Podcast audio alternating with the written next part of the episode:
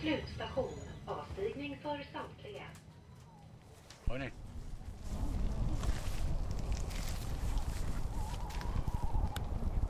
Ja, det är mycket mer sprucket än Hanneslätt.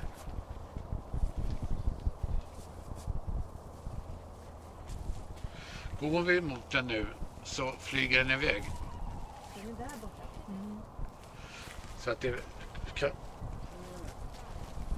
Var? Är det närmare? Då ska jag spela igen. Ja, så här lät det i Natur på SL-kortets program från Karlaplan. Ett program som handlade om ugglor. Och just ugglor finns det faktiskt gott om i Stockholm. I alla fall kattugglor. Och därför är det också ugglor som jag vill se eller höra i det här avsnittet när vi utgår från Ropstens tunnelbanestation alldeles intill Värtahamnen och i skuggan av områdets berömda gasklockor. Och jag har sällskap. Hur... Åh, oh, en sportfråga. Hur känns det?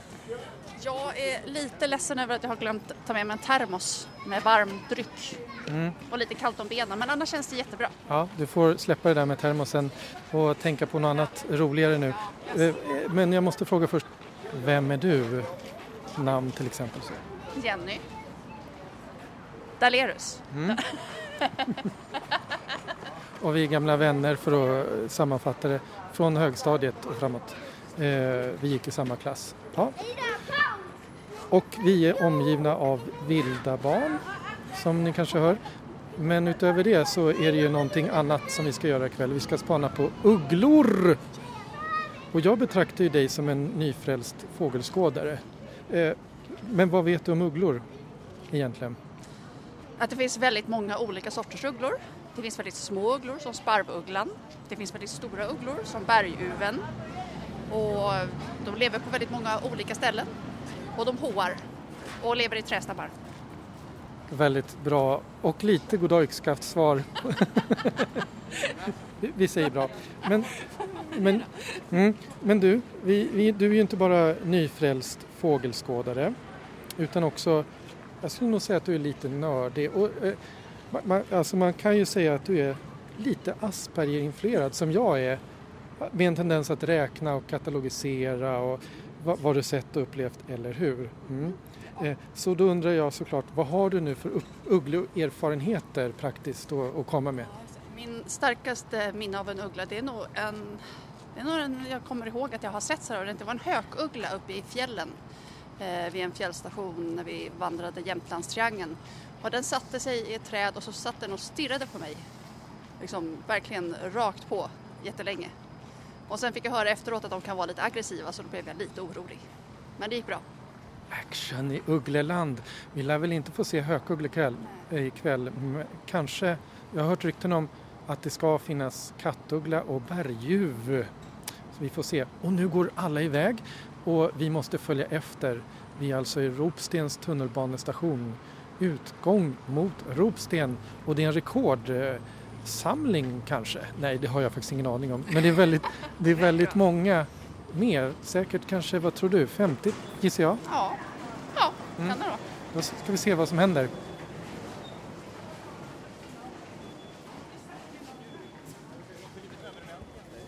Inte varje guidning man står inför en sån här stor församling. Men, men det är kul. Eh, och just den här har varit populär. Vi har varit uppåt 70 pers någon gång faktiskt. Så att eh, ugglorna drar, även om de är svåra och nyckfulla. Verkligen. Så vi får se hur, hur det går här. Eh, men eh, hör alla vad jag säger? Bra. Eh, Ronny Fors heter jag då, eh, naturguide på Storstockholms naturguider. Eh, Okej, då, dagens tur. Vi ska försöka nu att eh, höra lite ugglor. Eh, vi ska gå ner här förbi gasklockorna och sen går vi ut på, på Djurgården mot Stora Skuggan och Ladeviken och försöka ta kattuggla där då. Okej. Okay.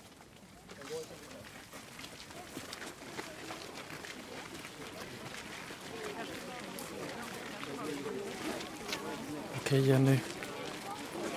Är du mer eller mindre taggad nu efter, denna inled, efter detta inledande prat? Jag är taggad. Helt klart. Jag är också taggad på den där bullen du har köpt. Jag har köpt två kardemummabullar. Bra. Ja. Okej, nu går vi alltså från tunnelbanan mot gasklockorna i Ropsten för att se om vi kan se några, eller kanske framförallt höra. Ugglor.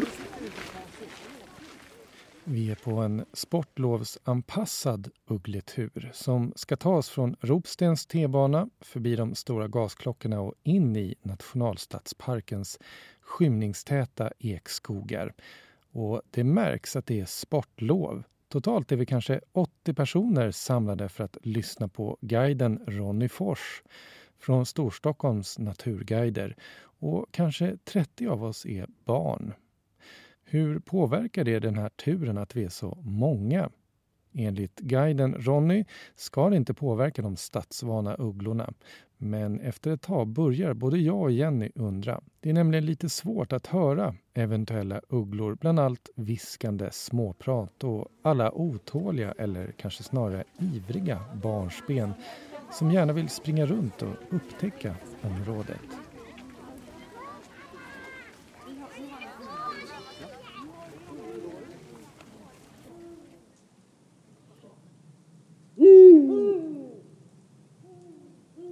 Vid gasklockorna i Ropsten häckade i flera år ett berguspar.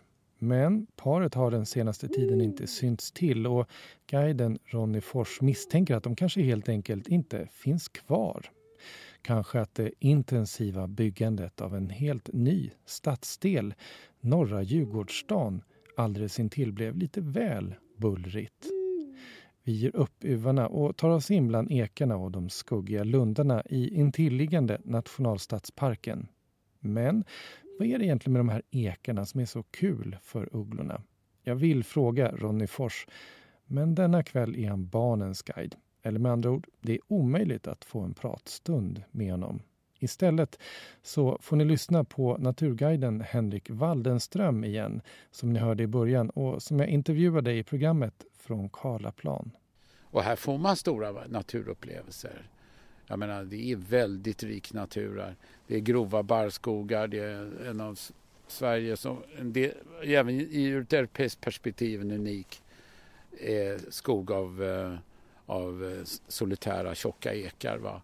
Och eh, väldigt mycket biologisk mångfald i, när det gäller både växter och djur. Och, fågellivet ändå 105 häckande arter, det är ganska hyfsat. Ja det är det och kattugglor verkar gilla det här. Ja det här är ju Sveriges tätaste population som det heter med ett finare ord då.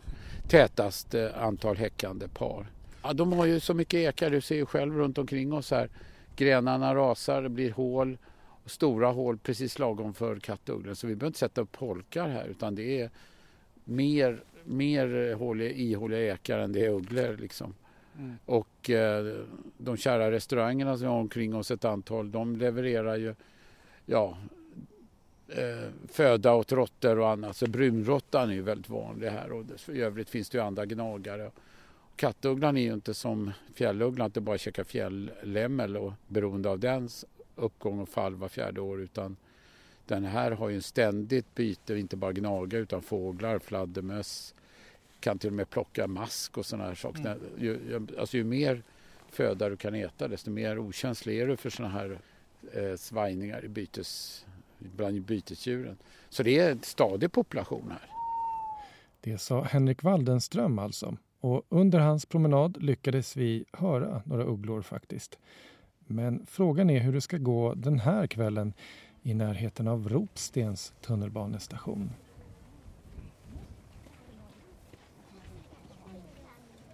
Annat än trafikbrus från E18. Vi lyssnar och lyssnar på flera ställen men ugglorna vägrar att hova. Trots att det här alltså är platsen för Sveriges tätaste population av kattugglor. Eller stämmer det verkligen? Det är lätt att börja tvivla när djuren är så motsträviga. Hur föreställer du dig att det är att komma nära en uggla så här i mörkret och med det där ikoniska ugglejudet. Men de är ju lite mystiska och mytiska. Så det, ja, det är ju häftigt. Man tänk, men då tänker man sig att det ska vara helt tyst runt omkring. Ja. ja, hur tänker du med för och nackdelar med en sån här äh, guidad tur där det är ungefär fem, ja, mer, 60-70 pers och hel, 30 procent barn. Vad skulle du säga är för och nackdelarna? Ja, men det är ju roligt att höra någon berätta. Det är kul tycker jag. Eh, men sen kan man också se det som att nu går man runt här och så hör man vad han säger, ser ställena. Sen kan man ju gå dit själv. Och nu får både du, Jenny och jag spänningshuvudvärk eftersom vi ser barn springa på isen i mörkret. Vi vänder oss om. Inte ansvarsfullt, men eh, de har ju föräldrar här. Ja, nej men vi hoppas... Vi ger inte upp. Vi hoppas fortfarande. Ja.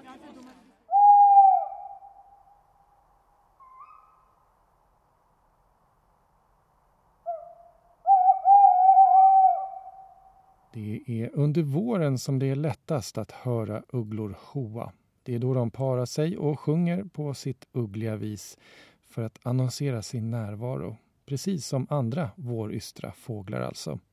Men hur går det nu den här gången? Får jag och Jenny höra någon uggla efter allt vårt traskande bland träd och barn? Jenny. Ja, Vi ska smita. ja det gör vi. Det är för mycket barn helt enkelt. Ja, För mycket, ja, för mycket folk. för mycket ljud. Ja. Och vi är lite kalla och frusna och vi är ganska nära stadion. Varför viskar vi? Jag vet, vet inte störa de som låter så mycket. Ja, jag köper det. Vi ska nu bara smi smita över en isbana så det kommer sluta med att vi halkar, bryter benen och skämmer ut oss. Vi får se.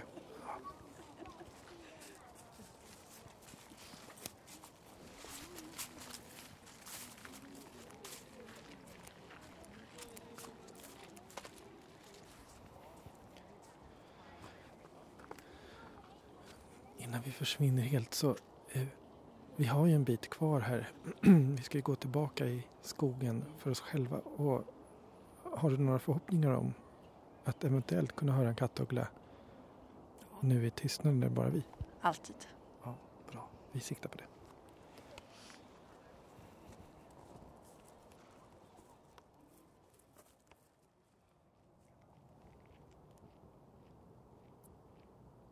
Hör du något? Nej, bara fotsteg. Ja. Det är faktiskt ingen besvikelse. Vi, vi fick komma ut i mörkret Ja. i naturen. I eh, halkan och... Men det var inte så kallt tycker jag, det var skönt. Mm. Jag har inte frusit. Ska vi säga tack och Ja. hej för denna Ja. gång. Tack. Tack. Ni har hört ett avsnitt av podden Natur på SL-kortet av mig, Stefan Nordberg. Och bilder från min och Jennys tur kan du se på Instagram-kontot Natur på SL-kortet.